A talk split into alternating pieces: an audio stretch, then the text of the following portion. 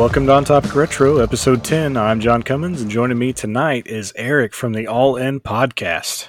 How are you, How are doing, you doing, sir? Thank you for having oh. me. yeah, I'm doing great, man. Glad to have you on finally. I've had Seth on, and uh, we had a blast talking about Donkey Kong 94. So I guess it's it's your turn to come on and, and talk about some Super Bomberman with me. Oh, I'm down. Uh, Donkey Kong 94. I can vouch. Quality game there quality oh. game. Yeah, it's I we narrowed it down, and I think it's got to be one of my. It's at least in my top three Game Boy games. Yeah, absolutely. That blew my mind because I had no clue the first time I played it. I had no. I just thought it was a straight arcade port, like I'm sure the vast mm-hmm. majority of people did. But you get in, you beat the first, you know, you those four stages. Like, oh well, that was a fun little. Oh my god, what's happening right now? yeah, you get the little cutscene. You're like, man, I don't, I don't remember this, and then it just exactly. goes into a whole nother game. Ah, so great. But we're not here to talk about Mario and Donkey Kong. Not here to talk about Donkey Kong '94. We're here to see how many times we can get away with using this game as a blast puns. This is true because uh, this is definitely a blast, a blast from the past at that. Yes. We need a uh, counter. yeah. oh man, we'd probably fill it up. Probably uh, would. This this game is definitely something special. Um, I I played this game almost endlessly for probably I don't know at least four or five months of uh, I can't remember what year it was in the nineties. Uh, I don't know if I, I don't know if I played it right when it first came out, but it wasn't much longer afterwards. It didn't take long for uh, me and my buddies to realize that this was like the ultimate party game of that time. Like, oh yeah, you, you could hook up four controllers and, and we would just go at it all night playing Bomberman. See, that's the thing is like, it was a Super Nintendo game that was four player, and a lot of people, especially probably newer, younger gamers be like, but I thought the Super Nintendo only had two controller ports. Oh, you sweet summer child, let us tell you about the multi tap. That's right. This was, uh, I believe, the first game, first four player game to come to the Super Nintendo. Um, since it was, I'm not aware of one before it. Yeah, yeah. I think, I think since it came with the multi tap, and it was, uh, as far as I know, that was the only way to get the multi tap um, whenever it first released. So you would have had to buy. I mean, at that time, you didn't need a multi tap because this would have been the first game, so it all made sense um, to be packaged in. It, I meant to look it up. I don't have this exact, but um, I do know that the multi tap has like a Hudson Soft logo on it as well. So I think it was like designed by Hudson Soft and everything. So they they kind of brought, introduced this uh, peripheral to the Super Nintendo, uh, and then that would usher in you know several other uh, multiplayer games that were more than two players to the system. Yeah. So, well, I mean, Bomberman just it fits that four player. I mean, it just fits for four player because, as far as I'm concerned, Bomberman is one of those franchises that just nailed the gameplay right out of the gate. There's few franchises that have functionally really never changed their core gameplay since the first installment. I think probably the most, probably the best example of this is something like Tetris. Yeah. That I mean, just right out the gate. Exactly. Just right out the gate, knew exactly what it was. And the core gameplay has really only added different gimmicks here and there. But Bomberman, similarly, you know, in its first couple iterations, I think many people's first experience with it was on the NES or the Famicom. And honestly, even the newer games like Super Bomberman R on the Nintendo Switch, it's functionally it plays exactly the same as the old NES yep. game. But yeah, having they it, learned their lesson with some of those uh, polygonal entries to the series, not sticking to the mm-hmm. exact formula. yeah, yeah couple of those uh 64 bit entries, you know, kind of stuff. Yeah. They, they, they, were trying to figure some stuff out. I respect them for that. But yeah. but on the NES, obviously four player multiplayer wasn't a viable option. But it was just a game that lent itself to having more than two people on screen. So finally being able to do that on the Super Nintendo was such a godsend. Yeah, I mean, with the with the NES, you did have like the uh, satellite that would allow yeah. you to play four players, but I don't remember the original Bomberman even having multiplayer. It might it might have had a multiplayer uh, mode, but I don't remember it offhand. And then uh, I maybe think it was just my GBA version, the NES Classics. It, it could have been yes, and I think Bomberman Two, which is pretty hard to get for the NES, yeah, had multiplayer, but I think it was only two players. I don't think they had tapped into using the the satellite for that. So, you know, this would have been a relatively new concept for for Bomberman, and even uh, I mean, the NES had the satellite, but not a lot of games use four players on NES. Yeah, uh, even and, and I'm not a cool kid. I've never actually, I've never actually seen one that used that functionality. I'm not, you know, I guess I'm not cool enough. We had a satellite. It's kind of funny that we the uh, first satellite we had, my cousin and I, we got at a yard sale, and it didn't mm-hmm. have the uh, it didn't have the plug-in port for the uh, system itself. It just had the satellite part. So we were put batteries in this thing, got all excited, put, plugged our controllers in it, didn't understand that they had to have a way to, to communicate with the NES, and we didn't have that part. So we were kind of like dumbstruck trying to figure this out. And then later on, we found out we found we bought another one at a yard sale or something, and it had everything, and we were like, "Oh, this makes sense. How was this ever supposed to work?"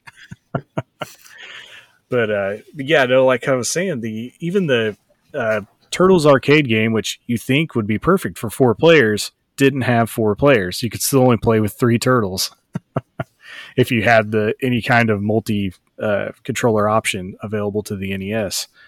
So yeah, that it, playing four players on the NES just wasn't. I don't think was something that was ever intended to happen. Just so yeah, this is this is definitely a, a really cool deal. And I remember uh, as soon as this came out, like it just exploded. If it was a, a two controller system, like everybody had multi taps coming out. PlayStation had them. Uh, there was yep. a Sega version. Yep. Um, so yeah, it, this definitely was uh, was cool beans as a kid. That was the closest thing that we had to a LAN party back in the day. It was a multi tap. yeah, you had to you had to hope you either had to have the the multi tap or uh, knew a buddy that had one and, and hope he remembered to bring it. Otherwise, you were just playing two players. Exactly. Yeah, we were still a couple years removed from some of the more iconic multiplayer games of the '90s. Stuff like you know GoldenEye and stuff like Mario Kart, at least oh, yeah. Mario Kart 64. But uh, I, there were some absolute party classics on the Super Nintendo. I think a lot of people just kind of immediately go to something like the uh, the original Super Mario Kart or something like you know fighting games, Mortal Kombat, Killer Instinct, uh, you know a little game called Street Fighter you may have heard of. But but when it came to four player multiplayer games, I mean honestly, as far as I'm concerned, Bomberman was the four player online multiplayer game or online the four player multiplayer game for the Super Nintendo. It was, um, and we played it quite often that way. Uh, it's, I mean, Bomberman itself just like today you could play with eight players. Um, yep. If you're playing Super Bomberman R, which is just bonkers. If you've ever played an eight-player match like online, it, it is insane. Those maps are not near big enough for eight players. It feels they like a lot of really aren't. They really aren't. Cool gimmicks cool gimmicks on Super Bomberman R, and uh, you oh, know, oh, yeah. it's nice to have something other than the classic Battlefield, which is still nice to have. But uh, yeah, those that's one of the reasons that I really enjoyed Super Bomber uh, Super Bomberman R online is because they were able to spread people out a little yep. bit. It was a battle royale game that uh, is currently on. They're going to take it down uh, because they're basically re-releasing it with Super Bomberman R two. But yep. but I, I do think that Bomberman the way it's set up, I do think it works best with four players on screen. Four players, one in each corner. Yep. It's kind of how it was meant to be. But yeah, so it so, is, and so shall it ever be. That is correct. So, as far as your experience with the game, did you play this one quite a bit as a kid? Just Super Bomberman? I had a couple friends who had it. I never, I actually never had the multi tap. Uh, it was kind of one of those things where you know the, there was only a couple people that you knew that had the multi tap. It was those neighborhood kids, those kids, yeah, uh, kids. Yeah, and I wasn't one of those kids that everybody would come over and, and play the games at, but I knew a couple people, and occasionally I would be able to go over and, but I would play the mess out of that. We played mostly in multiplayer. We did play, we weren't super good, so we couldn't get too far into the story mode. And frankly, ever since I saw the second level boss, I was like, I don't ever want to play this ever again. Anyway, that might be yeah. why I'm afraid of clowns yeah, I decided to throw the uh, picture of every one of the bosses in the notes so we'd have a good uh, a good memory of all these guys when we were going to talk about it. But but yeah, that you know when you're a kid and you're playing this game, it's kind of hard to to remember you know single player even being there because the multiplayer was where it was at. The yeah single player was was fairly okay for for Bomberman, but most people were just there to play multiplayer because that was where the the meat and potatoes of the game was. It seemed like it was cool because you got to blow stuff up. Yes. I mean, what that was the coolest thing as a kid. You got to blow stuff up and you got to pick up more power ups and you got to blow stuff up even more. And I just, there was something just on a primal level that is just so interesting about Bomberman to me is because the more powerful you get, the more of a danger you are to yourself as well. The the more powerful you get and the faster you get. Is yeah. You can get to a point where you're so fast that you're overrunning, you know, yeah. things you didn't mean to and you run into explosions. Uh, so it's kind of it's kind of a double edged sword to collect all those uh, speed ups whenever you're yeah. playing. Yeah, I stop at like speed level six or seven now. If any more speed power ups pop up, I just avoid them or I just blow them up. Or blow them up, yeah.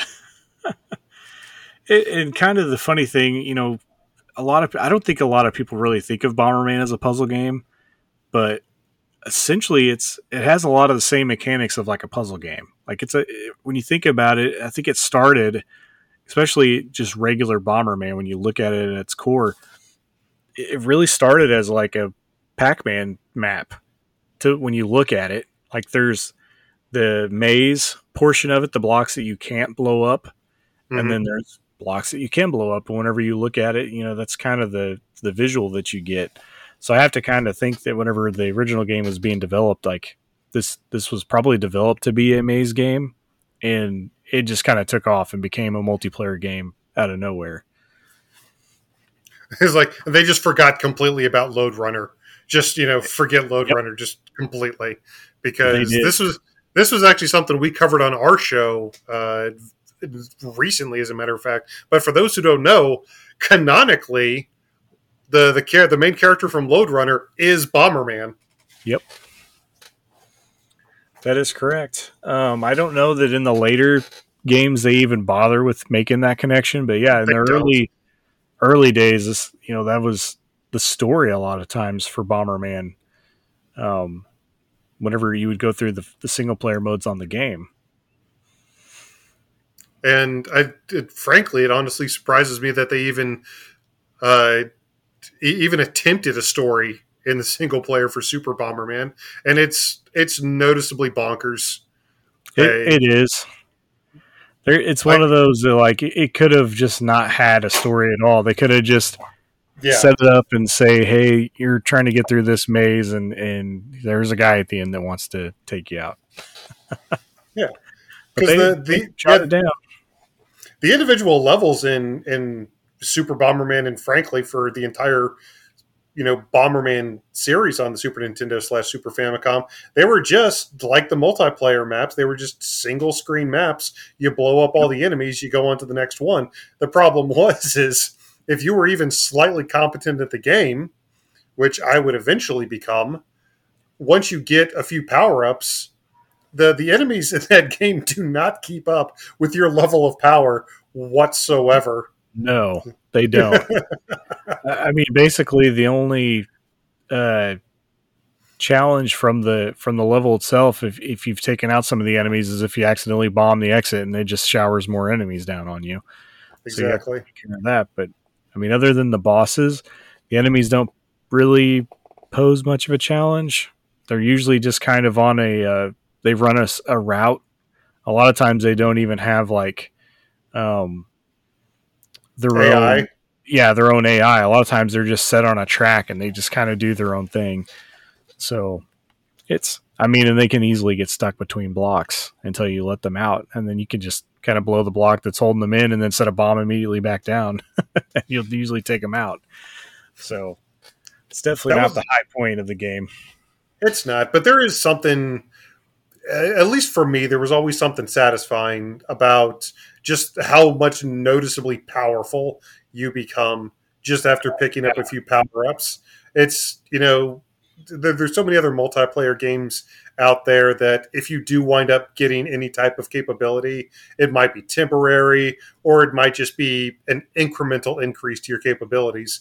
But when you grab a few power ups, like that can RNG can absolutely win you the game or lose yeah, you the game because of how could. powerful those power ups can get.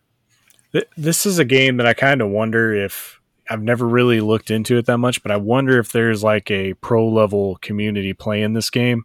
Because if so, I'd like to just watch. Like, I don't want to participate. I'll just get destroyed instantly. But I would like to watch the craziness of you know a bunch of high level players playing this game because at some point you you know even I would consider myself an amateur at this game, but even at some point, like I'm starting to pick up that I after each incremental uh, power up for your bombs you pick up, you start learning how many blocks uh, lengthwise that they go, and you start like placing them, and you're like, okay, I need to get like six blocks down because that's how far my blast radius is. So I can only imagine like going through this and like picking up the max power and like just working your working your way up or whatever, and having to remember all that stuff while taking on, you know, up to eight players and you know remember how fast you are and all those things. There's just so much going on at any point in time uh, that could change so many things. If you get the little uh, skull power up it's a random bag of garbage that you don't want.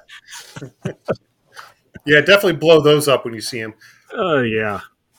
But uh, I, I mean that's honestly another thing that I like about the game is if you understand if you truly understand what your capabilities are and what your blast radius is uh, when you're going up against human players you can actually start to funnel them. You can start to force them into other parts of the map which means that you can at that point you know uh, the, like there's actual strategy. A lot of people just kind of run around and just you know mash the button to put as many bombs down as they can and then just try to find a safe spot. But uh, when you're talking about a, a, like a Bomberman noob versus somebody who understands the game, uh, like there there can be a really quick divide in terms of the skill gap in this game, and it is nuts to see somebody who, especially once you get like some of the kick power ups and the punch power ups, and you can move the bombs once you put them down, your capabilities can go from boring basically to absolutely explosive very quickly. And by the time a lot of those rounds are done, it's just like the entire screen is just red with explosions at that point. Oh yeah. By the time the whole map's cleared out and everyone has all the power ups that are available, it's it's usually not very much longer after that, and people are just getting evaporated left left and right if they if the one person that has all the power ups knows what they're doing. but it's still so much fun. It's still very simple. Oh uh, yeah. even now, it's still very simple, but it's still uh, there's still something about it. At least for me, I know Bomberman isn't really a super marquee franchise anymore, but it's just so satisfying. It's always been so satisfying for me. I know that I'm in the vast minority of people who was super excited at the announcement of Super Bomberman R2 at this uh, past partner direct that Nintendo held at the end of June, but I was really excited for it just because I get to jump back into this gameplay. Oh yeah, I'm hoping they put out a physical version of that game. It'd be nice to put on the shelf next to the other one. Oh yeah, um, but yeah, no, Bomberman's definitely it's it's almost the exact uh, description of you know the saying, you know, easy to learn, hard to master. You know, because yeah. anyone can get in there and start playing and you know the power ups are pretty uh, easily understandable just by looking at them. You can understand what they do, and you learn all those ins and outs really quick. But it's definitely the learning, the strategy of the game, and learning how to get people into places that they don't aren't comfortable in being. really quickly is the name of the game. So it, it just fits that description exactly. And honestly, kind of like with mini golf, whereas the worse you are, the more fun it can be. Uh, Bomberman, yeah. Bomberman, honestly, for me, is if you just get a lot of people that have no clue what they're doing, I'll, I'll, probably be in stitches within minutes just watching four people run around the map like chickens with their heads cut off, all just trying to just drop bombs, attempting to try to get a kill on oh, something. Yeah. just that's that's my kids playing. I'll watch them. They'll, you know, I'll, I'll I'll hop out after I'm done. You know, just destroying them. Um, in my house, we don't let people win, but I'll I'll get done destroying the kids, and I'll hop out and I'll just watch them trying to figure out how to do what I just did. And, you know, and they're all just, just running around going crazy. And usually my daughter playing Super Bomberman R, my daughter's like method is that she she'll die early, like she'll blow herself up, and then she just has fun in the little gunner. Uh, yep. On the outside of the map and just trying to kill everyone else. yeah, it's. I think it's been a while since they've had that. Was that was that in Bomberman R? I can't even remember. Yeah, it was. It was. I guess. I just didn't die enough, but uh, yeah, uh, yeah, that was Bomberman thing, but I can't remember which Super Bomberman it was introduced in. I don't know if it was in this game or not. Uh, now that you mention it, I can't remember. I know that like the little riding buddy. I'm pretty sure that was introduced on the Saturn, and that, that was, not in yeah. these games. Bomberman 90. Well, actually, that was introduced on the uh, well, it might. I can't remember. I'd have to look at it, but I know it was on Super Bomberman three, which would have been ninety three for the Saturn, or ninety four, one or the other. Yeah, because this one of the first Super Bomberman was in ninety three. Um, I don't. There's. It's crazy. It's it's hard to remember because there were a lot of people don't remember this. There were actually five Super Bomberman games on the Super Nintendo slash Super Famicom. There were five Super uh, Super Bomberman titles. Yeah, it was like the Mega Man of the 16-bit era. Just every nine months or so, just another one, and it makes sense. Admittedly, it makes sense because it's such a simple gameplay premise, and I'm sure they reused a lot of assets. Oh, the whole uh, thing was probably reused. They just added the the chain. It's it's probably more in tune. Uh, each number, you know, each sequel is probably more in tune to like how Street Fighter handled uh, patching the game. Yeah. In reality, it's like every that's fair. Not like six to nine months. They were like, "Oh, well, we want to add this mechanic because this is something we wish we would have had in the first one, but didn't think of it at the time." So here we go. Here's Super Bomberman two, and here's three. But I know for sure that the riding buddies, uh, as far as Super Nintendo or Super Famicom's related, uh, they were introduced in number three, and I have that one on the Super Famicom. I know they were in the Saturn version, but I can't remember which year that came out in and if the Super Famicom one was first. So I'd have to look it up. See, that's the thing is there's for a game series that flies under so many people's radars, it surprises a lot of people to know there's like 60 70 games in the bomberman franchise at this point oh, there's yeah, there's a ludicrous number of bomberman games out there. Probably even like there were games being released before the NES.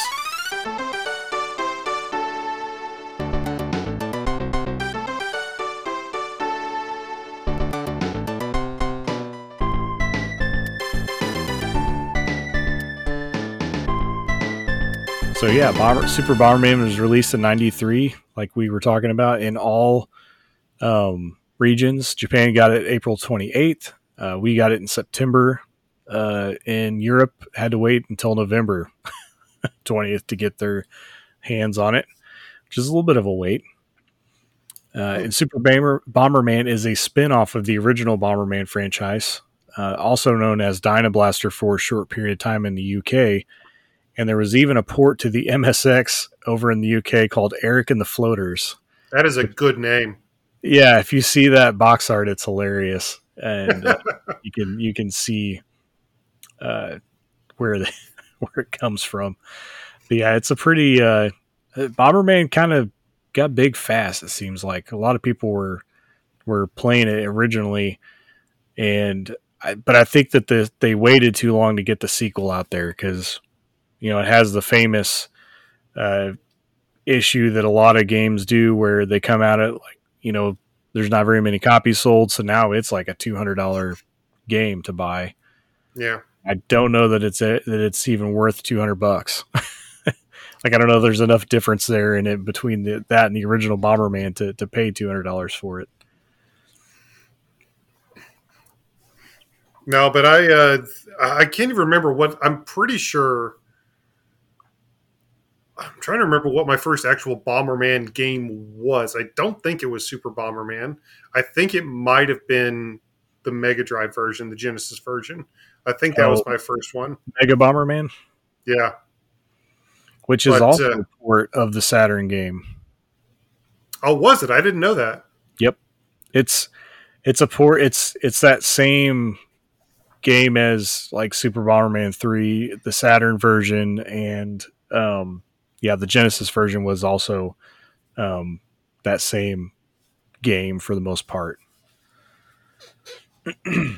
I just remember See, it has the Bomberman with the mohawk on the front. I actually yeah, yeah. picked it up from. Uh, I think I actually got that from Dan not that long ago. Nice. Yeah, he he had floating around his house there a copy of uh, Super or a Mega Bomberman, and then I got um, oh, what was the other game? Uh, Gunstar Heroes. I bought Gunstar nice. Heroes off of nice. him as well. Yeah, nice.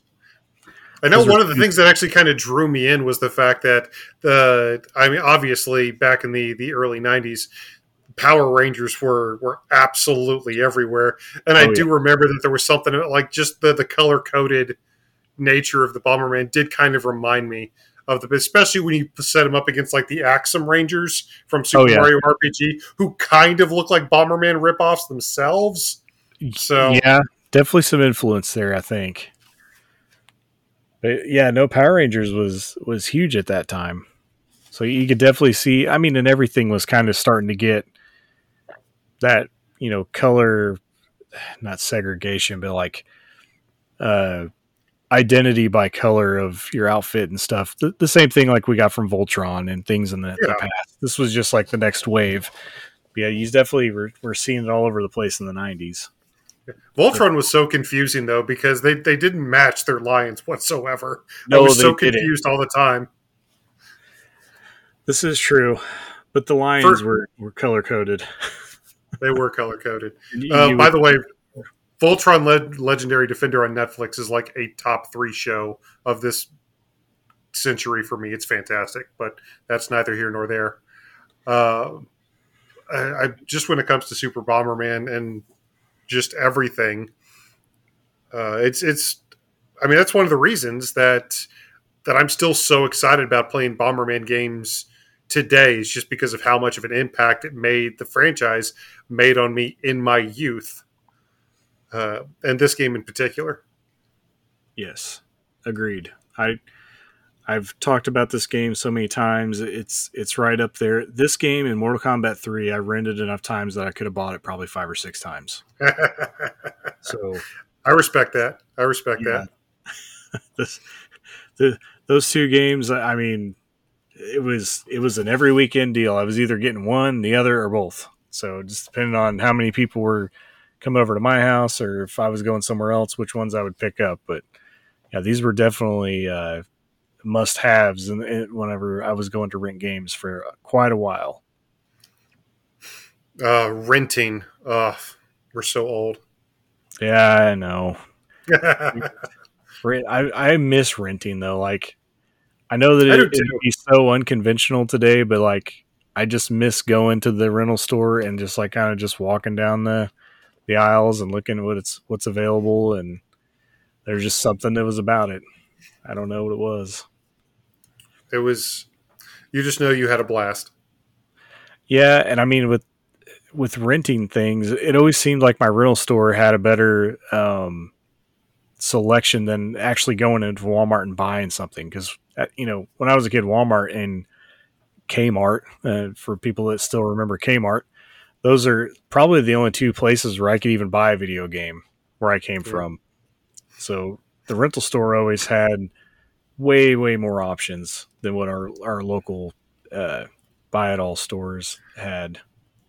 The only problem with doing that with a game like Bomberman is show me the rental store that allowed you to rent the multi tap. Yeah, I don't know of one. Um, whenever I was renting this game, I had a uh, when I would rent it to play if I wasn't going to a particular friend's house that had the multi tap because if, mm-hmm. if, we wanted if we were going over there then he already had the game and we were we were set. So i guess that's that's when i would rent uh, mortal kombat 3 and we would play take that over there. That's fair. so, yeah. I, I know there was actually a fun little nugget about the multi-tap uh, you told me earlier that i honestly didn't even know it existed. I didn't realize this was a thing. Is this bomberman themed multi-tap? Yeah this the super multi-tap 2 Mm. No. Yes. So yeah, the original run of Super Bomberman was sold with the multi tap. Yep. And then, like all things, you know, over time, uh, they dropped that out of and just sold the game by itself. So after a period of time of doing that, you know, there were more people that wanted to have a multi tap, so they they threw out this Bomberman themed multi tap and just put a two on the end, sold that way. It's it's one of those I really want to hunt one down at some point, but man, they're starting to get high. Oh, I'm sure. I'm Even sure. just the multi tap is like a fifty dollar item nowadays. Um, and I do ha- I have a multi tap, so I'm not hurting to go to go buy the Bomberman one quite yet. that that's that's such a thing about the retro gaming market, though, is so many of the stuff, so much of this stuff is just kind of stopping functionality. It's just kind of stop working, and yeah, I mean that's where you come with. Uh, that's where this whole idea of preservation comes in. Super Bomberman would be a fantastic addition to, in my opinion, a fantastic addition to the Super Nintendo NSO. Oh, would yeah. be. And I because you could because you could do online multiplayer through that. Oh yeah, I think if we didn't have Super Bomberman R, um, like if that didn't exist, I think we would have something like Super Bomberman on the NSO. Probably. But but I think that since it exists in some form, you know, and Konami's, you know, at this point in time is not real keen on just even releasing much of anything. Uh, most of the time, what we get's a collection. So yeah, um, you know, that's another thing too. I would even I would totally buy a Super Bomb. Like if they put Super Bomberman one through five on a cart, I would totally buy it today. Like I would too. Money. Absolutely, money right now. and I mean, to be fair, they have been doing a lot of. I mean, physically, they've been doing a lot of collections with LRG. Obviously, we know about the the Contra collection yeah. and the Castlevania collections. If Konami did, you know, a Bomberman collection, I'd be all for it. Same as you. Yeah, I mean, there's so much to. Uh so much potential. There's so many things like Bomberman Land and uh, Bomberman World on PlayStation One, mm-hmm. and 64 games, Hero, and you know all those games could be. and that bizarre Wario crossover. Yeah, Wario Blast on Game Boy. It's yeah. Uh, there's all these things, which I that one's probably potentially owned by Nintendo if it would ever be released. But yeah, um, still, I, Konami has a you know golden nugget of a collection they could put out, and I'm sure plenty of people would go buy it, especially if they released it on the eShop at twenty bucks like they do the rest of these. Yeah. Thank you. I'll take ten. Yes, exactly. like you said, there's 70 Bomberman games just waiting to be bundled into like three or four collections, just like Mega yeah. Man. That's, I mean, that's ultimately one of the problems, though. Is it, as much as I love Bomberman, if you've played one, you kind of have played them all because, like I was talking about earlier, they just kind yep. of nailed the gameplay right out the gate. The core gameplay for Bomberman, I mean, that's that was a pretty apt description. That was a pretty apt comparison when you were talking about when you were comparing the five Bomberman games to all the different versions of Street Fighter 2 on the yeah. Super Nintendo because it was it was functionally the same game with some DLC that you had to buy because DLC wasn't a thing back in the day. And I mean, Bomber, Super Bomberman 1, 2, 3, 4, 5, they're all Super Bomberman games. They're all, they all play the exact same. I, yep. I, mean, you'll have some different stages, some different backgrounds, and some different accoutrement. Maybe even like a little miniature cutscene. I do like the what, like the uh, in Super Bomberman 2, the little spaceship area thing that the, the bad guys come down in kind of looks like Eggman took it over and turned it into the, the Space yep. Carnival from Sonic Colors. Yeah, and you mentioned the little cutscenes in the U.S. Uh, Super Bomberman didn't have any cutscenes, but in the Japanese version on the Super Famicom, it did have like some little, uh, almost like comic book uh, segments uh, mm-hmm. scenes, and it kind of played out the story that we're going to talk about here in a second. And it's it's something that like it really just kind of I feel like it's something that could have easily been thrown into the the Super Nintendo version because there's no words. Yeah. You know, there's yeah. no voiceover. They didn't have to worry about that. There's literally no dialogue, even in written dialogue on the screen. It's just, it's like a, a you know, a fairly competent 10 year old drew Bomberman and, and drew what was happening in the in the story. It's not it's nothing crazy. But at least it would have led you know would have lent to the story because I honestly I think this uh, little snippet here of the story that I got more than likely came from the manual. You know, if you remember yeah. what those are. I don't think inside the game there really is any story to it. You're just playing the levels. Japanese developers had no respect for for American kids back in the day. We weren't good enough to play Super Mario Brothers 2 in its native form. We didn't care about story. Take those cutscenes out of there. They just want to, you know. It's probably the case.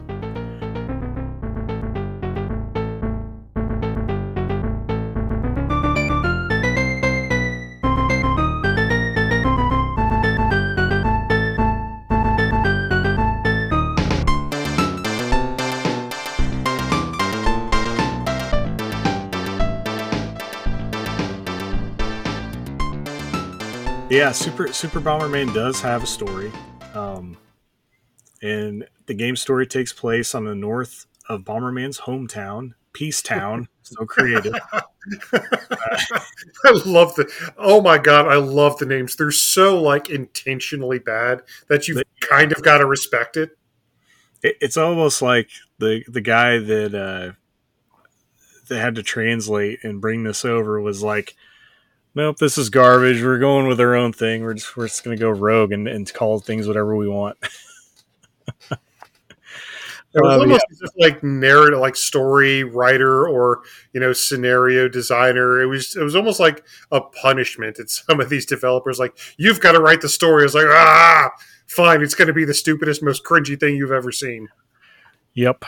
Or they had their kid write the story for them, and then they were like, "All right, yeah, let's do, let's just run with it. This sounds just fine." So yeah, right. Bomberman's from Peace Town, apparently. and, uh, where where like lies, most explosion like most explosion enthusiasts are. Uh, yes, in Peace Town. Exactly.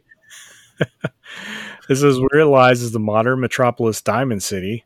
There, the evil Carat Diamond and his cohort scientist Dr. Mook are holding a robot tournament with robots specially designed for their combat and offensive capabilities. So Bomberman fits right in. Um, says they hope to steal Bomberman's advanced combat capabilities. Diamond has created a fake Bomberman to go to Peacetown and kidnap the real one.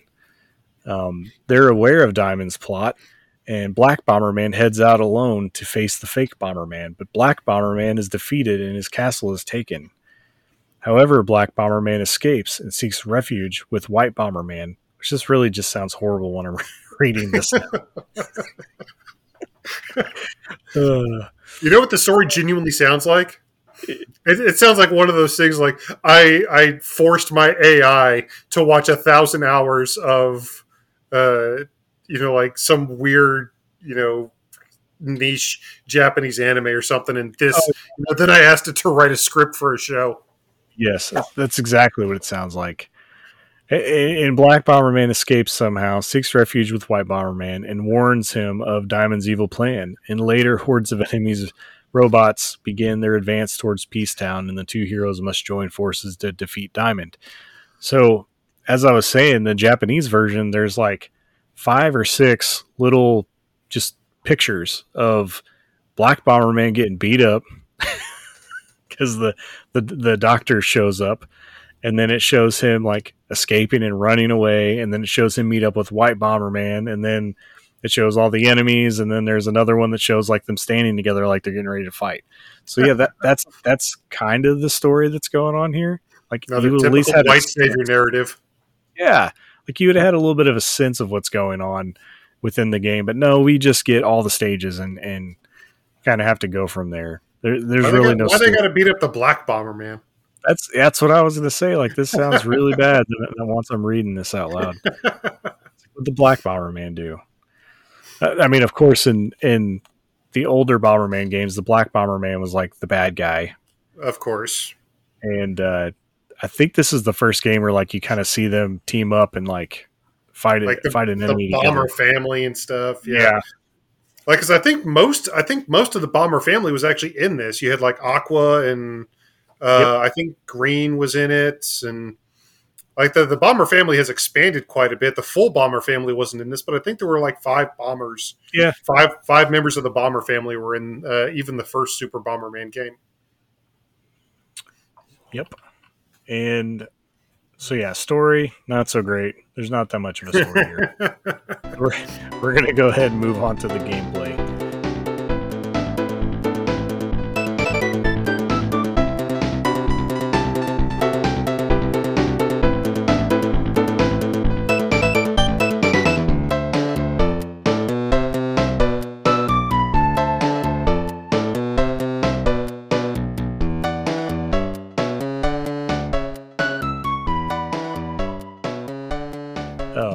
There is a couple modes. You can get normal mode, which is the story mode, which isn't even really a story mode. It's just a, uh, it's more of like an arcade mode.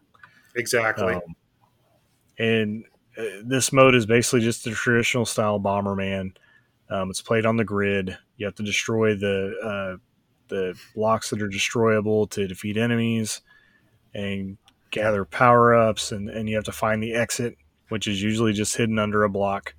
But like I said before, uh, you have to kind of be careful because if you bomb the exit, more enemies will come out, and you'll have to, you know, dispatch them before you can go through the exit. Yeah, you actually the exit won't work until you kill all the enemies yep. on the screen. Um, but you know, I'll, I'll I'll give it to them because it wasn't just the same map for you know 70 levels or so you had six different worlds each one with eight stages i believe with stage eight being the boss yep uh, but I mean, to their credit, every couple of stages, not even every world, but even every couple of stages, there was like a new background, a new environment, a new biome that that you were working in. So, you know, they they did at least try to to change things up visually quite a bit throughout the course of the gameplay, even though the gameplay itself was functionally the exact same in every stage. Yeah, I mean the the color palette on the Super Nintendo really lent to this too. You could definitely create a different world pretty easily just by changing the colors on the grid. Um, yeah. so you definitely you definitely seen some different things. Uh, a lot better than what the uh, the NES or uh, like I said, if you ever go back and look at pictures of the uh, Eric and the floaters on the MSX, you're going to be like, I can't believe that's even Bomberman. Sounds like some it's, 1970s band or something. Yeah, it, and it looks like it's a 1970s game that was on the uh, the Intellivision. Yeah, it looks like. Um, MSX wasn't a much of a powerhouse. That's why they called it Eric and the Floaters. That's a toilet yeah. joke, by the way. Yes, we could do that one all night too. I'm sure. So, the first stage in the game, Peace Town, has this this pretty good sized boss in the game, but he's pretty slow um, named Bigaron, and he's he's shows up in a few other Super Bomberman games too. He's the guy with the big hammer. He's got the hammer, yeah. Yep. He's he's to me he's kind of like the King Dedede of the the Bomberman world. He he shows up and he's usually like fairly early in the in the games. I do kind of dig the the design. There's a few like robot bosses uh, in these games, and I do kind of dig the design. They actually kind of remind me. I can't remember the name of the character, but uh, the robot at the carnival at the beginning of Chrono Trigger kind of reminds me of him. He does, yeah. The training robot. Yeah. I can't remember his name either, if he even has a name.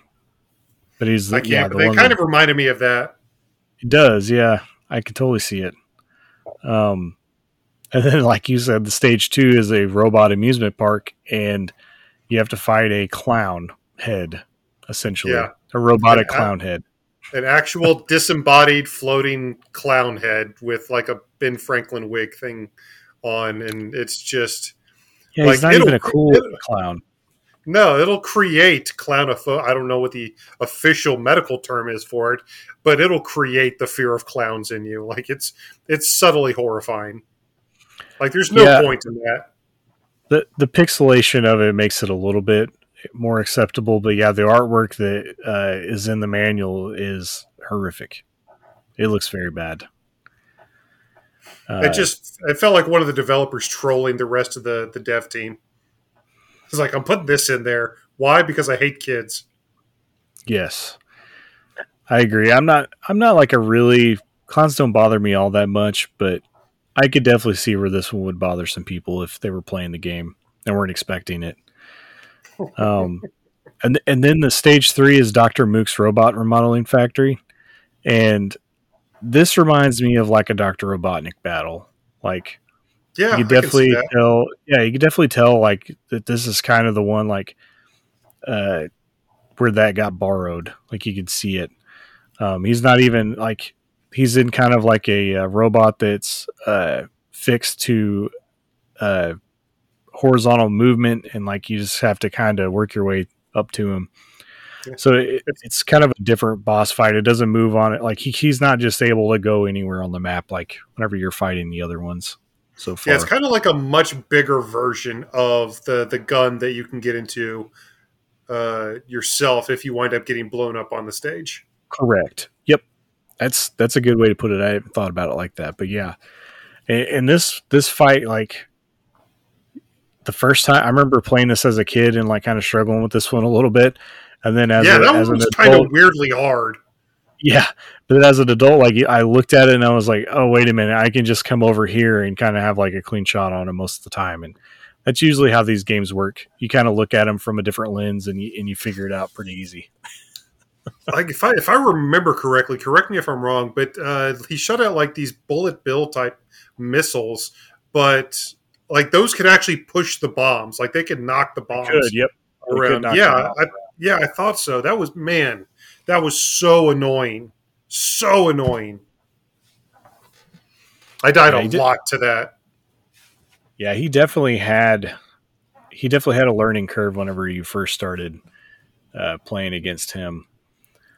So from there, we would move on to stage four, which was the robot tournament qualifier dome. So you, this is where you'd have to fight the uh, the Mecha Onita, and he is.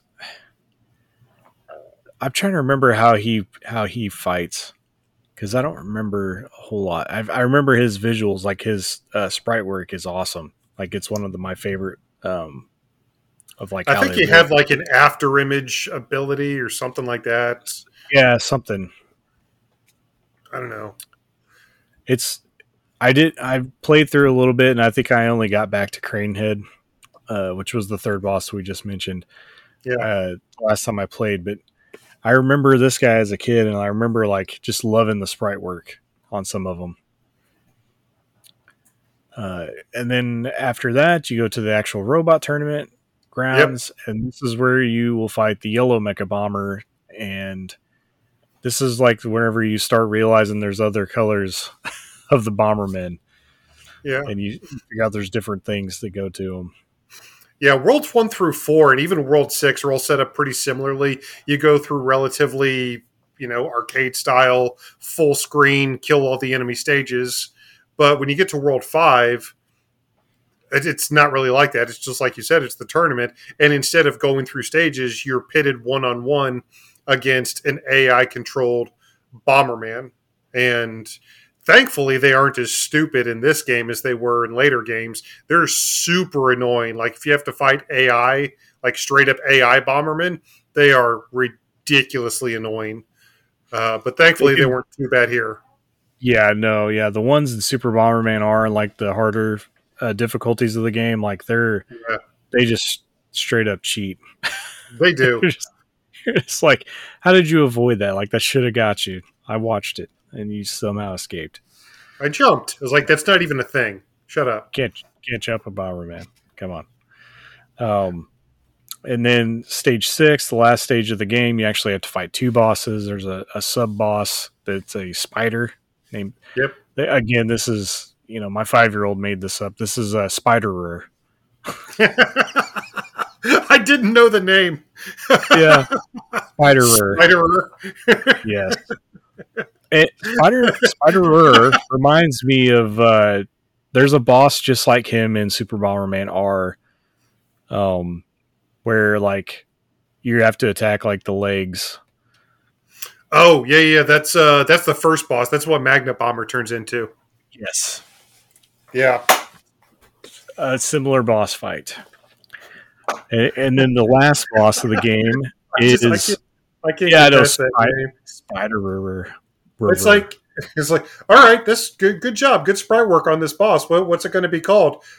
Uh, spy spider spider spider y- y- yes yeah yeah spider yeah. okay cool we'll call it that yeah he, he, definitely looks cooler than what his name is and the sprite work yeah. on is really nice too that's that's the thing i don't think like bomberman doesn't get enough credit for its sprite work on its characters because a lot of them just look really cool and you can tell like they progressively get better as the games go on Mm-hmm. The original That's Bomberman, That's fair. not so great. No. Like, uh, no. like Mega Man was like blowing them out of the water early on. Yeah, uh, sprite work wise. But as you get into like some of the Super Bomberman games, the sprite work gets like phenomenally better. Um, I definitely enjoy it. Uh, and, th- and, then we have the last boss, uh, which is Uitaru V, and he is, yeah, he this reminds me, looking at this picture now that you know, thinking about it, he kind of reminds me of the uh, the laughing uh, clown guy from Cowboy Bebop, like the what okay. he's riding in. I don't know if you've watched Cowboy Bebop, but um, it's been a long time. Yeah, I didn't even watch the, the Netflix adaptation. It was okay. I kind of see why they they got rid of it. Um, but at the same time, it's kind of disappointing. Like it was, it's kind of neat to see a live action. Uh, oh yeah. But I'm not one of the. I'm not a, like a purist. That a lot, you know, a lot of those guys are like, oh, you don't need to, re, you know, don't touch it. It's perfect just the way it is. Like, yeah, sometimes it's nice to just see like a different, you know, vision on it. But uh, but yeah, no, this is just like the uh, the most annoying boss fight. Like he has like the the higher speed. I think his speed's like a five or something like that. So he's he's on you pretty good, pretty early I, on. I honestly like. I remember this boss, like the final boss, like wasn't he above the stage? Like I don't even remember being yeah. able to hit him.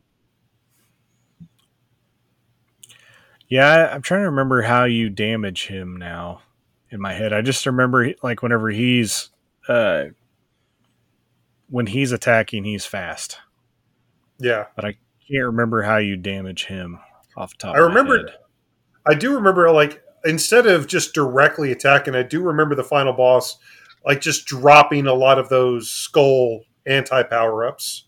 Yep. Like that that was his whole thing. Is instead of directly attacking you, he just did that and just flew above the stage, just laughing at you the whole time. Yeah, yeah, yeah, yeah. You can't hit me and I just I wanted to punch the TV.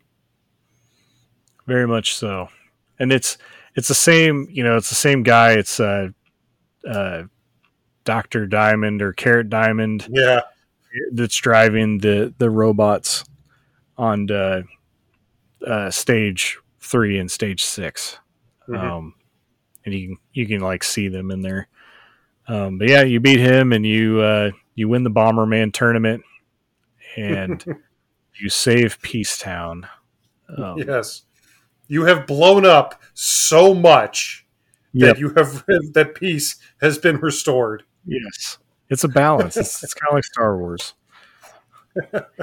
I just I've I've always loved that, like how supposedly family friendly and how like frankly goody two shoes, especially Bomber White is. He's supposed to be the leader and he wants to protect people, but at the same time, they they literally explode everything they come into contact with. Yes. Oh man. Speaking of that, that's that's a crossover that needs to happen. Bomberman cross Explosion Man. Yes. Yeah, I could see that. That's. I mean, really, I, I I'll take Bomberman in a lot of games. Like, I think Bomberman is a very interesting character that gets left out a lot. Like, he should have been a, a playable character in Smash. Well, technically, you know, as I Wink. like, yeah, like a jerk, I push my glasses up. They we we did at least, at the very least, get the Mii costume for Bomberman. But yeah, yeah I, I, absolutely would have preferred to uh, Bomberman to be more than an assist trophy. I could just imagine like some of his special moves being able to like um, his bomb having the the same like cross effect and then like you being able to rotate it or something if you wanted to, and then also him being able to uh, over time get uh, a higher blast radius, and like I could totally see it. Um, I could too. If you're a fan of Smash Brothers, though, and you want to play as Bomberman, uh, I don't know if you've ever played Dream Mix TV World Fighters. I haven't. That was a game. Uh, done. I can't remember who actually published it, but it was done. Uh, Konami, Hudson Soft, and Takara all got together on the GameCube and created a Smash Brothers like game that had characters from Bloody Roar. That was actually uh, Solid Snake is in that game. That predates his appearance in Brawl. Uh, Optimus Prime Megatron, but Bomberman is actually a playable character in that game, and it's a Smash like. So it never came to the West, but it's an absolutely bonkers Japanese game if you can somehow get your hands on it. Yeah, I'd have to. I don't have a GameCube right now that could play Japanese games, but I could easily do that. Um, I wonder how expensive this game is now oh, I'm I'm sure it's nuts. I haven't looked at it in the past couple years, but I'm sure it's nuts. But uh, a, it's a GameCube game, and like B, it yeah. sounds really cool, so I'm sure it's probably up there. It's probably one it's, of those games that didn't sell well when it originally came out, too. Yeah. I don't know how well it sold in Japan. I know I certainly would have bought it if they brought it over here. That's that's one of those things that's just so crazy. You have to see it for yourself. It sounds like it. I mean, I'm I'm game. I might have to like look this up after we get off here. Oh, it's absolutely nuts. You should definitely at least watch a couple of YouTube videos. Just the simple, uh, just just simply seeing the Easter egg island head from Gradius versus Optimus uh. Prime versus Simon Belmont versus Bomberman all on the same screen. It's your your mind will unravel in real time. Man, yeah, no, I've definitely got to look into this now. uh, it's great, but, peaked. but when it comes to, I mean, honestly, outside of stuff like that, I can't really think of too many other things that Bomberman has shown up, and I'm sure he's been Easter eggs in other Konami and Hudson Soft games, but I honestly, I'm having a hard time kind of thinking about him right now. Yeah, I can't think of anything he's shown up in um, that just comes to mind. Like it was a really good deal, but um, definitely wish that he wasn't just an assist trophy in a in a uh, Mii costume on Smash. I think he would yeah. been cool cool as a fighter. I can kind of see why they didn't, just because you know he's from the outside looking in. It does look like he has a very limited overall move set. So I don't know, maybe that you know gave them cold feet or something. But still, he had as far as I'm concerned, he had the same recognition, the same name recognition as many of the characters who are who who did make the the roster. Yeah, he's, he's representing. Up, yeah, he's up there with many of those characters as far as I'm concerned. Maybe not as far as some newer gamers, the newer generation is concerned, but I think gamers of a certain age, I think there's a lot of us. I think there's a surprising number of us that still hold Bomberman in high esteem. I hope so. Anyway, it's definitely worth it. There, there's a lot of good Bomberman games out there. There are a lot of good Bomberman games out there uh, that mostly tackle the uh, the classic style gameplay. Again, maybe yeah. don't maybe maybe don't do too much with the 3D open world 64 bit era. Stay away from that. But uh, yeah, the Saturn one's fantastic. The obviously the one we're talking about, the one we're focusing on today, the original Super Bomberman for the Super Nintendo slash Super Famicom, the first in the series of five. Like I didn't, I actually didn't know that there were five up until a couple years ago. I knew we got the first, I knew we got the first two in the West. And I vaguely remember hearing about another one that had been released, but I actually didn't know until recently that there was a full five Super Bomberman games on the Super Famicom. I was like, why? Why?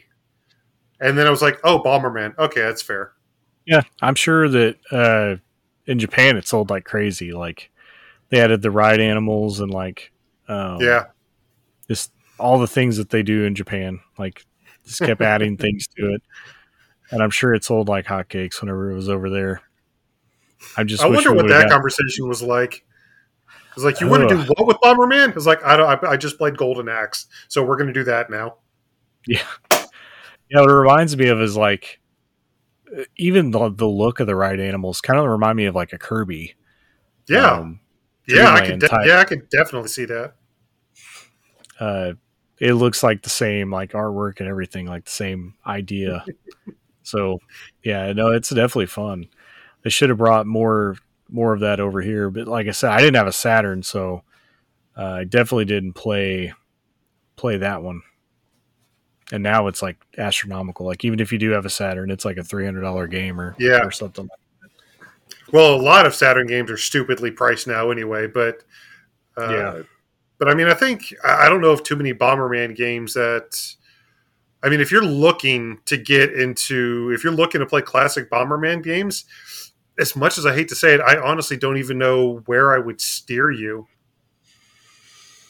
If you didn't already have you know particular consoles it, it, there's really not like a great place to get into classic bomberman that i can think of off the top of my head yeah i mean i'm sure you could probably buy um maybe on the 3ds maybe there is some on the i'd have to look i can't remember if there's even bomberman on the uh, virtual console oh that's a good question. I don't know. And I remember, like I said earlier, I played the NES Classics version of Bomberman on the Game Boy Advance. Uh, but they did, they did, they released a lot of NES games on the Virtual Console, an impressive number of NES games on the Virtual Console for the 3DS. I still have a lot of them downloaded on mine right now. I know, I know Bomberman isn't one of them that I have downloaded at least. I don't know if it's actually on the 3DS eShop. And of course, very famously, the 3DS and Wii U eShops are, are uh, they are leaving. So if that's something you guys are into and you can find it on there, maybe pick it up. Yeah, I didn't even think to look before we got on here, but I highly doubt that this game is on the Super Nintendo um, one because they didn't put very many games on the yeah. uh, 3DS Super Nintendo Virtual Console. But even on the Wii U, I don't think. You know, maybe Steam has some. If you have a PC, might be able to search around there and find something. But I'm just not familiar with any good ways to play the classic games. I know that Which Bomberman stinks. itself is pretty cheap on the NES if you have an NES. Like it's not it's not outlandish, not like the second game. Yeah. And then, you know, Super Bomberman 1 and 2 on Super Nintendo, if you have a Super Nintendo, they're like $40 games, you know, 40, 35, somewhere around in there. So they're they're not outrageously expensive like some Super Nintendo games are. Uh, definitely, if you haven't played any any Bomberman, uh, I would even just recommend if you have a current generation console to just play Super Bomberman R because it's a very Absolutely. Uh, it's very to the core Bomberman. Like not a whole lot of major changes were made. Like they, they stick to the formula, and it's it's awesome. It looks like Bomberman '94 is actually on the Wii U eShop. There we go. It's probably not a bad one to play either, because like I said, I believe, I believe that that is a uh, Bomberman '94, Super Bomberman 3, and Mega Bomberman are all it, connected in some way. They're either the same game, different ports, or they're different variations of close to the same game. So, uh, definitely. I mean, on the Wii U eShop, that's going to be like what, like six bucks or something like that. Yeah, yeah so it's definitely uh, worth picking up. I think 16-bit games were were seven ninety nine, but still, I mean, dollars. Yeah, yeah. Oh, totally. But still, but we can't we can't get away from Bomberman without talking about some of the items because they are 100% what makes up Bomberman. Uh, without oh, yeah. them, the game would be very lame. There wouldn't be a whole lot going on. The glorious RNG. You know, yes. you're talking about like a you're talking about like a pro tour or high level play. This, this is the reason why I don't think it could be actually viable as I guess as a pro esport or something just yeah. because of how random it is. But that is still a huge part of what makes the game fun and makes the game interesting because even from the start of a match, if you see your friend or you see another player grab like two or three quick out the gate, all of a sudden it becomes this mad scramble. All of a sudden you have this heightened sense of like, oh, it stuff gets real really quickly. Well, yeah, and you know if you're if you're noticing that you're the person across from you's getting some good power ups that are going to be able to get to you very quickly, you you know immediately ditch the strategy of like just trying to open up the area around you to find power ups, and you're like burrowing to try to get down to another area away from them as quickly as possible mm-hmm. to try to find some stuff uh, and hope that you can dig up like a skull or something to to keep them occupied. Um, but yeah, so you have bomb ups, which give you an extra bomb because traditionally in Bomberman you only start off with one bomb mm-hmm. until you find a, uh, the bomb up, and then you have the fire up, like we talked about, increases the firepower, your blast radius of your bombs. Yep. Uh, block block pass is, I believe, only in single player, but allows you to pass through the uh, blocks that can be blown up. Uh, speed up is very dangerous power up. yeah. Yeah, you is. get very fast. Uh, I wouldn't recommend grabbing more than a couple of them. Definitely do not max it out. Yes, you'll be you'll be so fast that you'll run into explosions that you don't mean to real quick.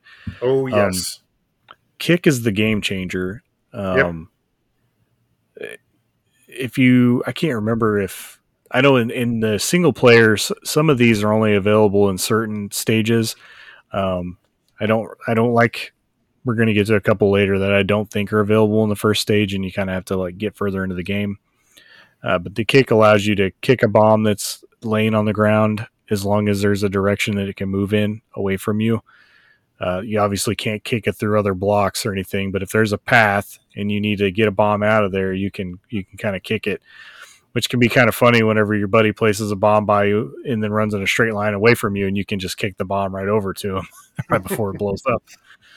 Um, so functionally, the way this appears in the game is if you run up to a bomb, if you press in the direction of the bomb, if there is any, if there are any open spaces in that direction, the bomb will go as many spaces as it has in that direction.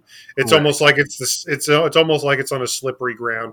So you just yep. like it's it's a kick power up, but it's functionally a push. Yeah, it. I mean, since you can't kick over blocks or anything, yeah, it's it's essentially like a push like you said, like a Spartan kick. Like this is Bomberman. Yeah. Well, the, that's the boxing glove. yeah, that's true. That's true.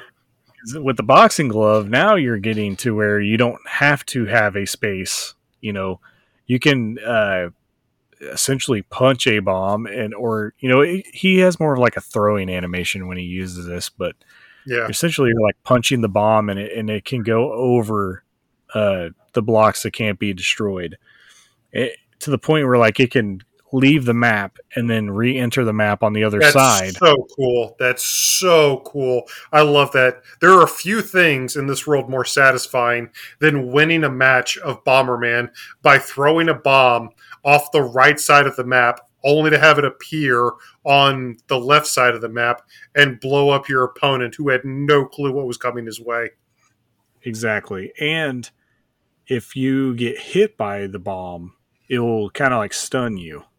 Yeah, it's like a lot. like if you're in a spot between where the bomb is bouncing and it hits you on the head, it kind of like stuns you for a little bit, which can be very dangerous because then that leaves you little or leaves you less time to try to evacuate the area of the bomb, the radius. So you have a very highly likeliness that you're going to get it blown up if you're sticking around too long. I know in the newer games, if you get hit by the bomb, you'll actually drop a power up or two. I can't remember if it was that way in in Super Bomberman. Yeah, I don't remember. I don't remember if it was that way or not. I'd have to go back and play the multiplayer because mm-hmm. I've never had. Uh, I mean, I guess you'd either have to hit yourself with a bomb or have one of the enemies uh, that can move bombs get you, but I haven't had that happen playing the single player. The uh, the next power up would be the remote control, which gives you like a uh, just a remote control bomb. You can lay it and then blow it up at any time you want. Mm-hmm. Um, which if the opposing player doesn't know that you have this, you know they might try to run by it, and you can you know thinking that they have time, and you can just let it go whenever you want. the the remote control bomb uh, bomb is actually a different sprite, though, isn't it? Yes. Yeah, yeah, yeah, that's true. It does have like the little thing on top. Yeah, it's like a bigger box or whatever.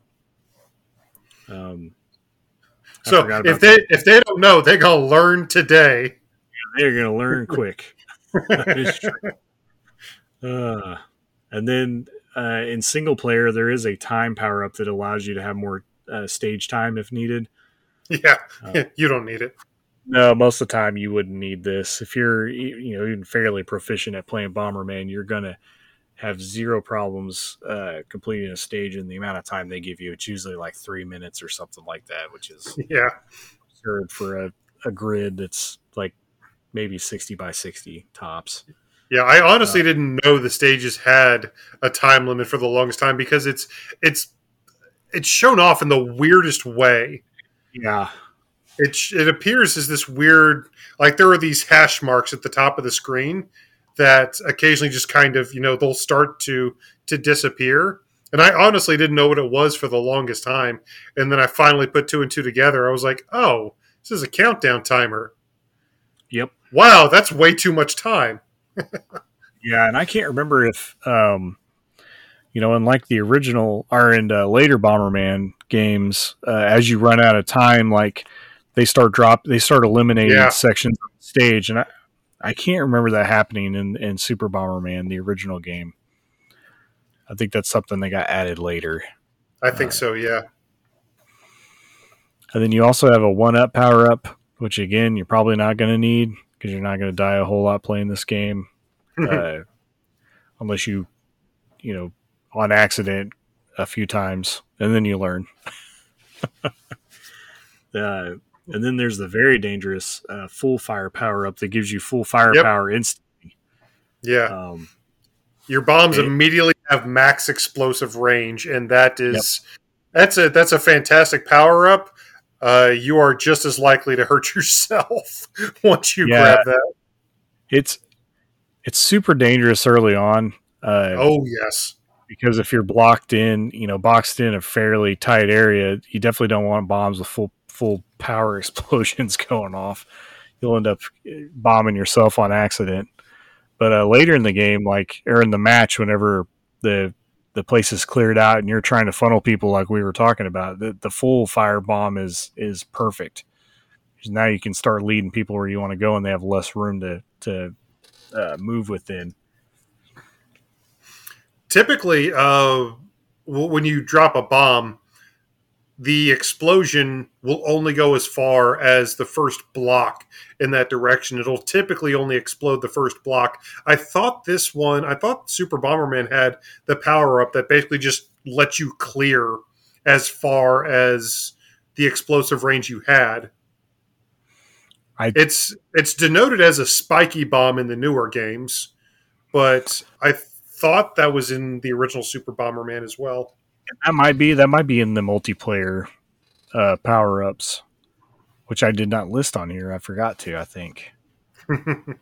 um, but I mean, we could talk about them. I'm pretty sure that that one is, is in there. Same way with the uh, the bomb that's kind of like made out of like rubber, the one that yeah. can bounce. yeah. I believe is also in this game already. Yeah. Um, which I don't have listed here because I think it's mainly only in the multiplayer. Um, I kind of low key hate the bouncy ones because those those are so unpredictable. They are, yeah. Because again, they they kind of work like the uh, the boxing glove where they can bounce over things. Uh, and they can just end up in places that you don't expect them really quickly, especially if you have a, a, you know multiple people that have them and they're just going everywhere. Yeah, chaos can ensue very quickly. Uh, yeah, there More is so a, than there typically is. Oh yeah, because I, I, totally forgot about the bomb you mentioned, and then I just when you said that, and I was just thinking about, it, I was like, man, there is some other types of bombs that I don't have listed here, so they must be in the the multiplayer one. Um, yeah, having the different types of bombs is, totally changes the game how it's played as well. It's something that I don't think, uh, like the further down the line you go of Super Bomberman games, the more different types have been added. Uh, to the point where like there's some pretty crazy ones in Super Bomberman R. Um, yeah. But uh, so we talked a little bit about battle mode. That's the other mode that's uh, present on this game, and you can uh, complete compete in four different stages, which are just different variations of the of the stages you can find in the single player game. Uh, and you can play up to four players if you have the multi tap. And then I just kind of listed the the different stages, and I don't know if if you played these enough whenever you were a kid or, or even recently to remember which ones are which and which ones are like uh, there's a lot of them that are kind of basic but there's definitely some worth uh, mentioning, like some that have conveyor belts. Uh, there's yeah. some that have like uh, teleporters. There's uh, ones that have pipes, kind of like Mario style, where you go in, you can go in a pipe and come out the other side. Uh, and the bombs will also do that if you have like kick. so yeah. like some just some different things. Um, I think the the group that I was with most of the time, like the gimmicks were cool and they were there if, if you wanted to to make use of them.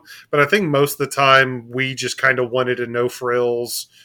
You know, may seem vanilla, but uh, I mean, there's there's something to be said for for Battlefield or Final Destination style fights.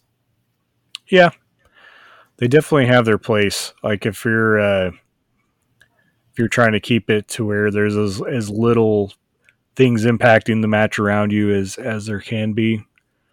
I can see that. Yeah. Well, we all had that one friend that would just swear up and down, if it wasn't for this one thing that happened, I totally would have whooped you. If it wasn't exactly. for that thing, I told. So I think that was a big reason. It's like, well, fine. 1v1 me, bro. That was exactly. our version of 1v1 me. oh, yeah. There's one though that, remind or that I always think about because yeah, it's called the dual zone, and all of this the soft blocks are gone, and there's no items, and instead all the items are lined up around the outer edges of the of the map. It's like you don't have to find them; they're all there. You just have to collect the ones you want, you know, you know, before everyone else does. And uh, we played that one a lot and we played the conveyor belt one a lot. I remember playing the the conveyor belt one and getting all the soft blocks uh, knocked out, and then just having this giant square conveyor belt that would take the bombs. Uh, yeah, all the way around the, the stage. yeah, and then you know all three of you guys, you know, four of you have the full powered up bombs, and they're just like going around the conveyor, and you don't know where they're going to blow up at. So I just remember that one being a lot of fun for randomness.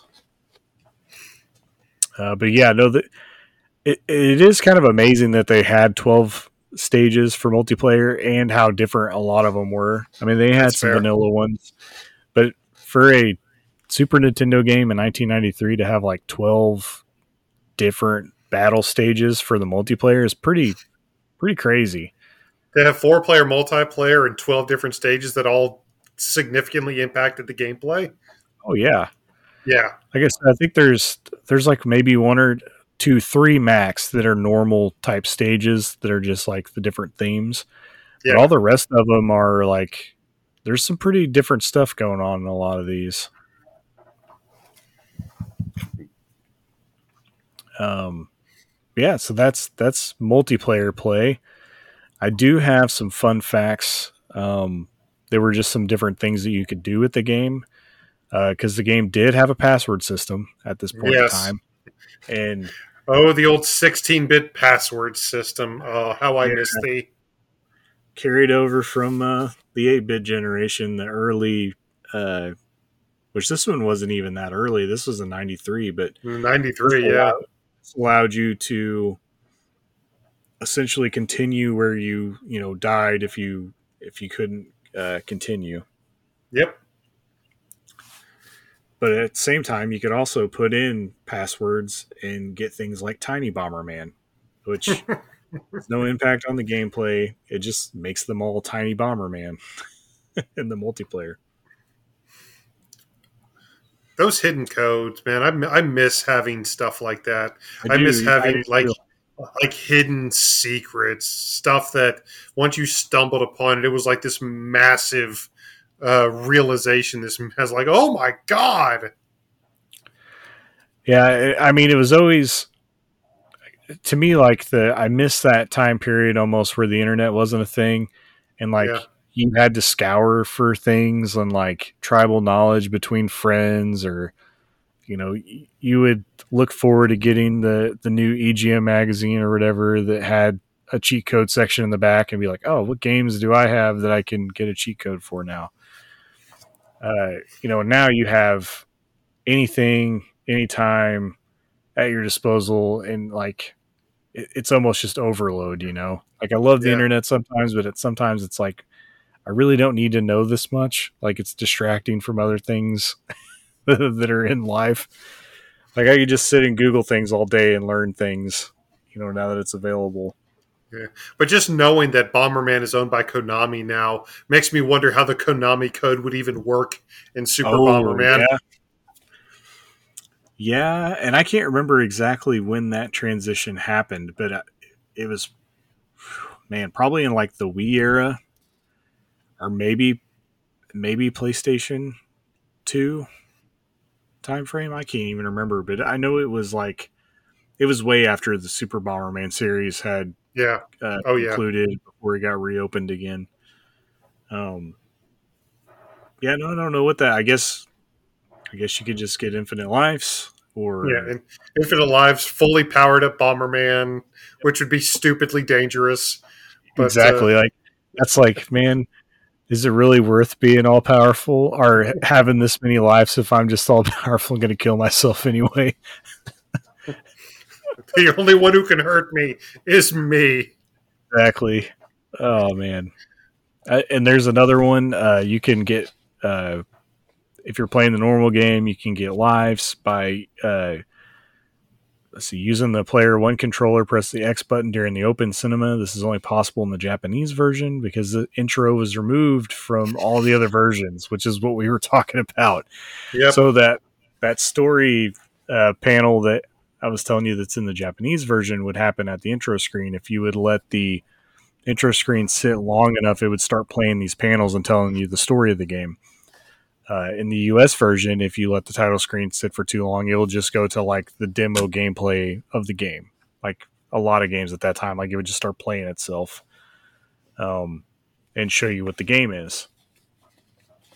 Um, but if you have the Japanese version of this game and you pull this code off, it basically makes it to where the player players will be able to start the normal game from area one one with nine lives, which is the maximum amount. So essentially, that would be like the Konami code uh, for that game, but only if you were playing Super C. uh, where instead of getting a, you know 99 lives, you get 10. Oh, I need the Contra collection now.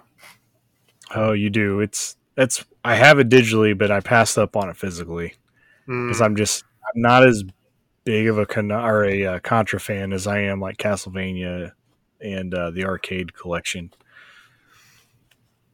You know, it's it Speaking of Contra, though, that was one of my favorite things about uh, Super Bomberman R is all the different Konami characters. Yes, all the different Konami bombers. That was so cool. That was so cool, and I really hope they keep doing that. As a matter of fact, speaking of like all the different bombers that were in the game, like Gilman is a personal favorite of mine in Super Bomberman R. But I mean, since we're talking about uh, Super Bomberman. Could you imagine if they had like classic sprite costumes in Super Bomberman R2? That would be yes, that would be amazing. That would be so great if they had classic 16-bit uh, sprite costumes in Super Bomberman R2. I, w- I would probably pay for that. Yeah, I, I'm right there with you. I think they could make that one a, a pay DLC, and I would probably buy them. Um, especially if they were like fitting to that era. Um, and I want like, I want the ability to like turn the uh, Super Bomberman R levels into like pixelated, like uh, oh, dude, sixty Bomberman levels. That would be pretty cool too. Oh my god, I would never stop playing that. Ah, it'd be so nice. It'd be so much uh, fun. And, and, then this is a fun one too, as we were kind of talking about um, when using the multi tap. Uh, technically, you have five controller slots uh, because yep. you're using one to add four, which gives you the uh, second player uh, controller port is still open. So if you put a controller in that port, it lets you access the sound test mode, which lists all the songs in the game and all the sound effects. Uh, it can be just navigated with the uh, directional pad on the controller. So it was kind of like a weird. There was no way to access the sound test mode like in the options, and this was just kind of like a weird thing they threw in there. It was probably like a debugging option at some yeah. point. Yeah. and then someone's like, "Oh, hey, let's do this." it's still there. But uh, those weird 16-bit debug modes, those were so bizarre. Yeah, I mean the the day and age of like current uh, game development lacking all these things, you know, needing a way to get back into the game uh, during playtesting and all that stuff is, you know, kind of eliminated that. But definitely love finding out on some of the older games that I have, like, oh yeah, you could do this and like just totally break the game if you wanted to, because that's how it was intended. Well, debug mode in the the modern era is basically just the source code in the modding community. Yeah, yeah, basically, yeah. if it's if it's a big enough game to have a, a huge modding community, they take advantage of that pretty quickly. Uh, I actually, I've never actually seen a like any Bomberman mods. Have you? I haven't but I have to imagine that there's somebody out there doing it. Like there's almost always somebody modding something that you would never expect. Exactly. Um, yeah. If any if any of you out there listening to this know of any cool Bomberman mods, let us know. I'd actually be really interested in seeing that. Same here. Um, we, you know, yeah, there's there's got to be something like we. I can't remember. We were talking I think it was even in your Discord maybe that you know any anything that exists uh, in the meta has a f- group of followers somewhere, be it three people even. There's always somebody out there that's like super into something. So I'm I'm sure it exists. Every but, game uh, is somebody's favorite. Exactly.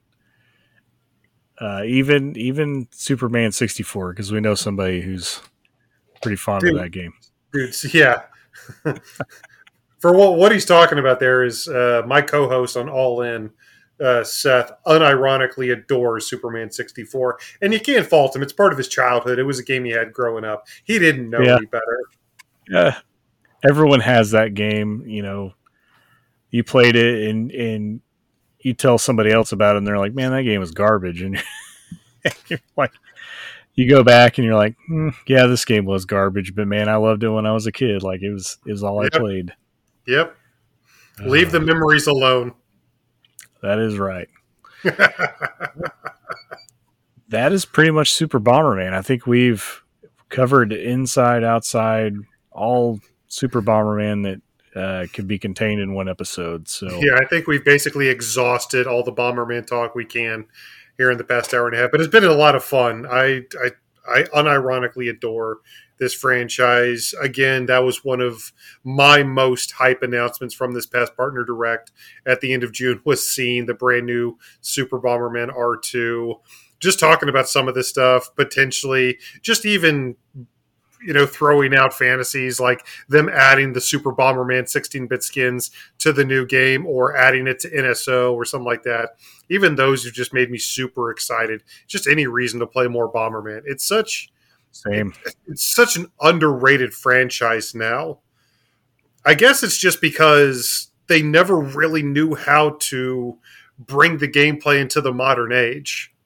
I guess they just never really were able to click as technology and as you know the the industry evolved.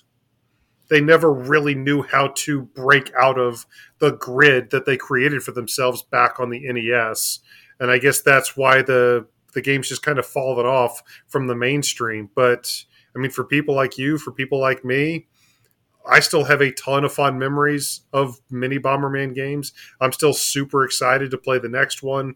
And if any of you out there have not had a great, just get a Bomberman game, get some friends together, grab some beers if you're old enough, or some soda if you're not old enough, and just take a night and just tell me that a night of four player multiplayer mayhem in Bomberman isn't one of the most fun nights of video gaming you've had in a long time.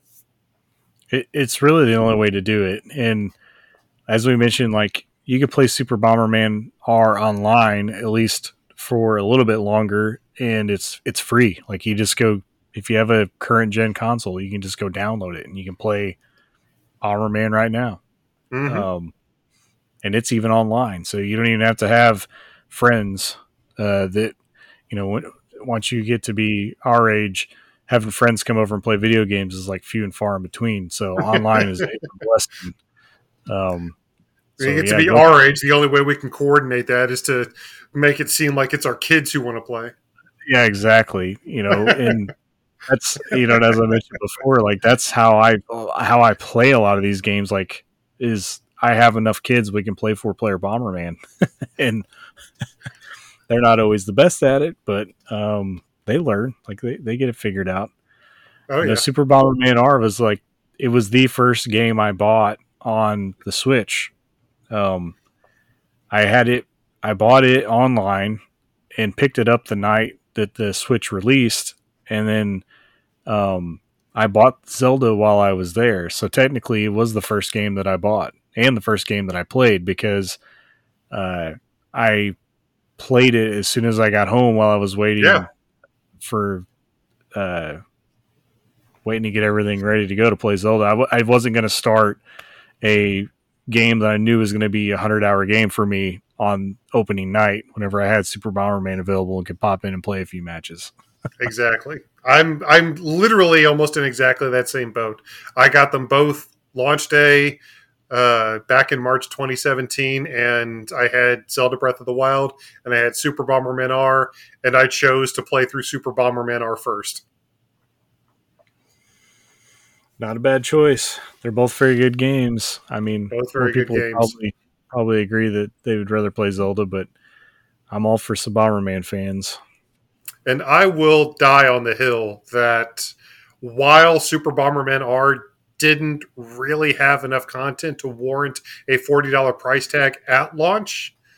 Uh, the amount of free content that game received over its lifetime was staggering, genuinely more than doubled the size of that game with free content. Oh, yeah. uh, really impressed. Konami deserves all the credit in the world for all the free stuff they added to Super Bomberman R. Just makes me more excited for Bomberman R, uh, Super Bomberman R2. Yeah, I mean, it's one of those things I think that they were trying to get the game out by release.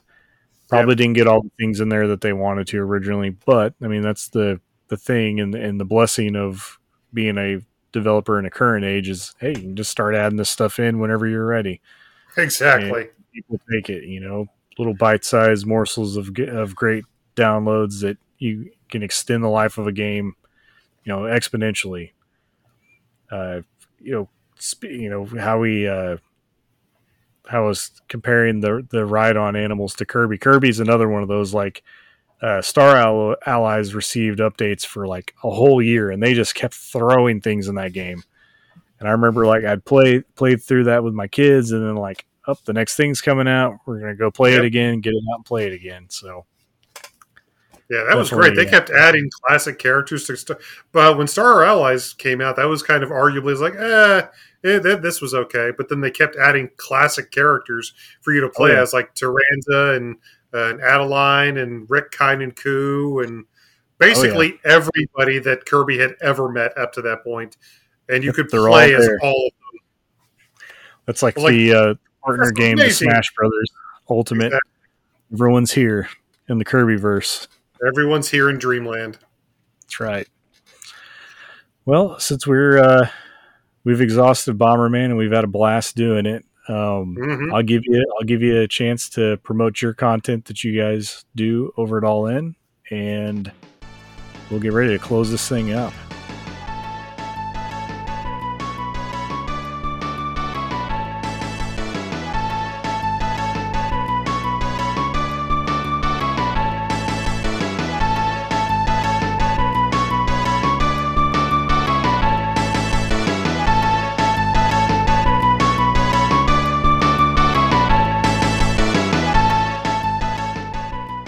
Sounds good. Well, we don't really do too much. Uh, no, that's clearly a joke. We we work tirelessly over at All N, a Nintendo podcast. Me and my co-host Seth. Every Saturday, we release a new episode of uh, the quintessential Nintendo variety show. We do uh, retrospectives. We do news, obviously. We do indie showcases every week. We do top fives. We do retrospectives. As a matter of fact, we're doing a retrospective this week on Mario Sunshine. We do we talk to so many different people within the industry this week. As a matter of fact, we're actually interviewing the people behind Monster Sanctuary who just dropped a massive free update for their game called The Forgotten World. That I, I mean, just look at the patch notes for that thing. It's practically a book. They basically remade the game.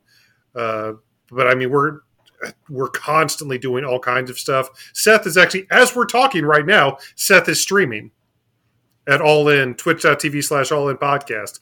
We've got a ton of videos up on youtube.com slash all in podcast. We've got a Patreon at patreon.com slash all in podcast. We're always, always doing stuff. So if you're a fan of Nintendo, if you're a fan of the big N, I definitely recommend checking out All N, a Nintendo podcast, and our entire network of content. We are always doing something.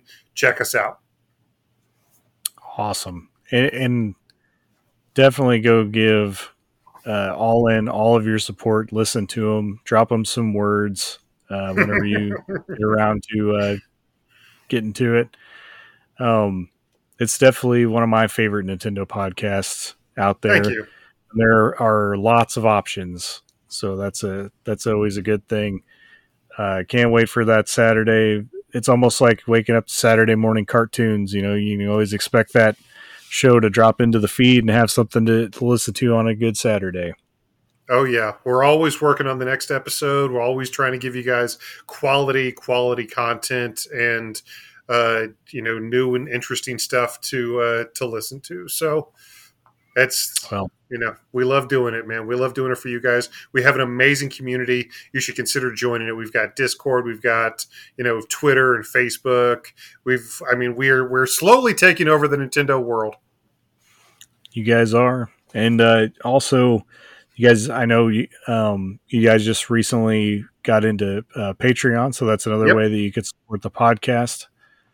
Um, definitely just go check it out. You'll find all the stuff. Just search All N, and it will all all be there and, and open you up to a whole world of of Nintendo that you aren't usually used to, and, and plenty of three hour podcasts to eat up your whole day. yeah, we yeah we do go long, but we're a segment based show. We're always talking about something new, and it's all capital N, all big N, a Nintendo podcast. Well, awesome. I'm uh, glad you showed up, and uh, Thanks we for having have, me, man. Yeah.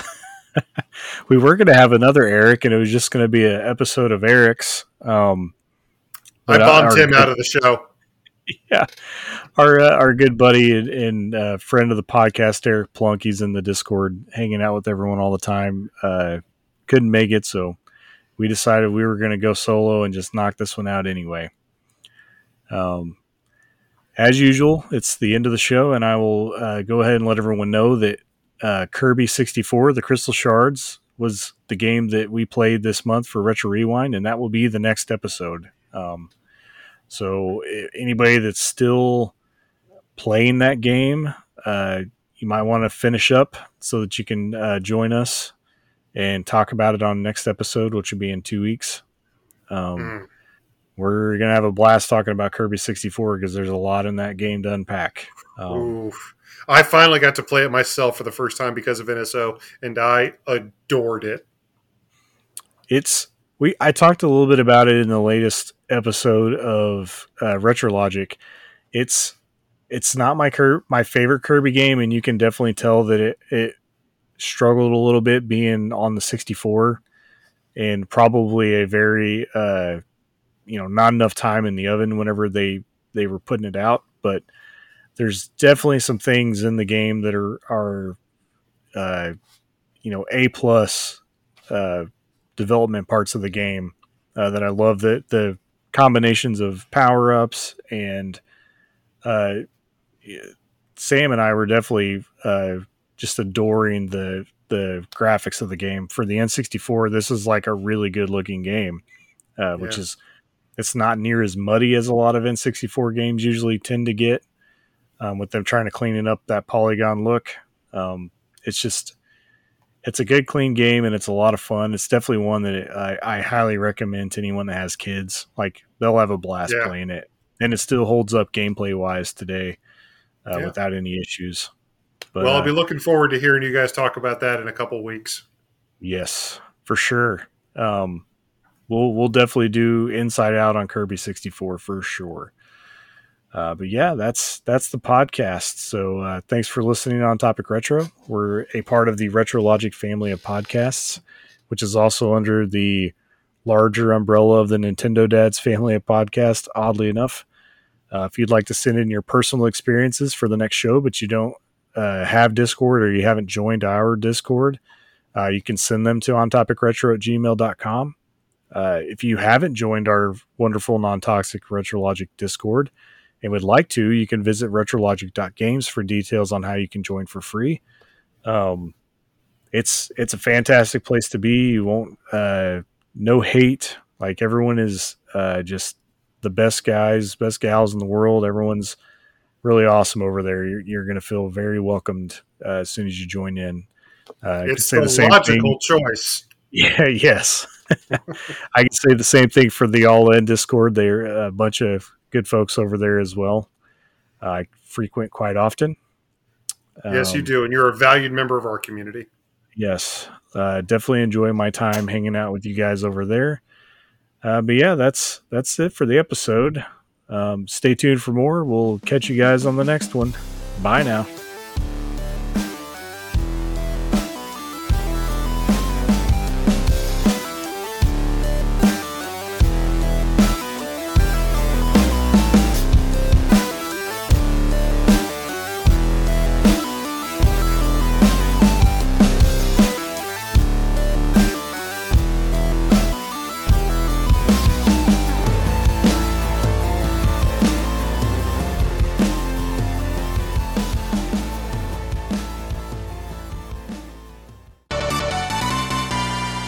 Was managing a retro video game store for a while, and I had to go drop off deposits every day.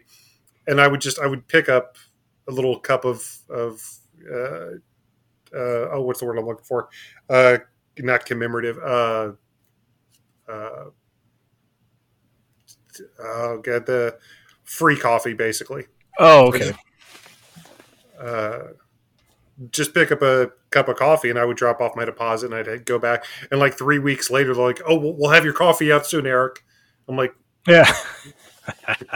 It's like, is that just me now? Am I just the uh, coffee guy now? Coffee so guy, just, yeah. yeah. It genuinely became like the conversation every time I went to drop off the deposit. And I just, I just, I drink coffee now. It's just my thing. My boss oh, keeps man. me caffeinated, so I keep working for him.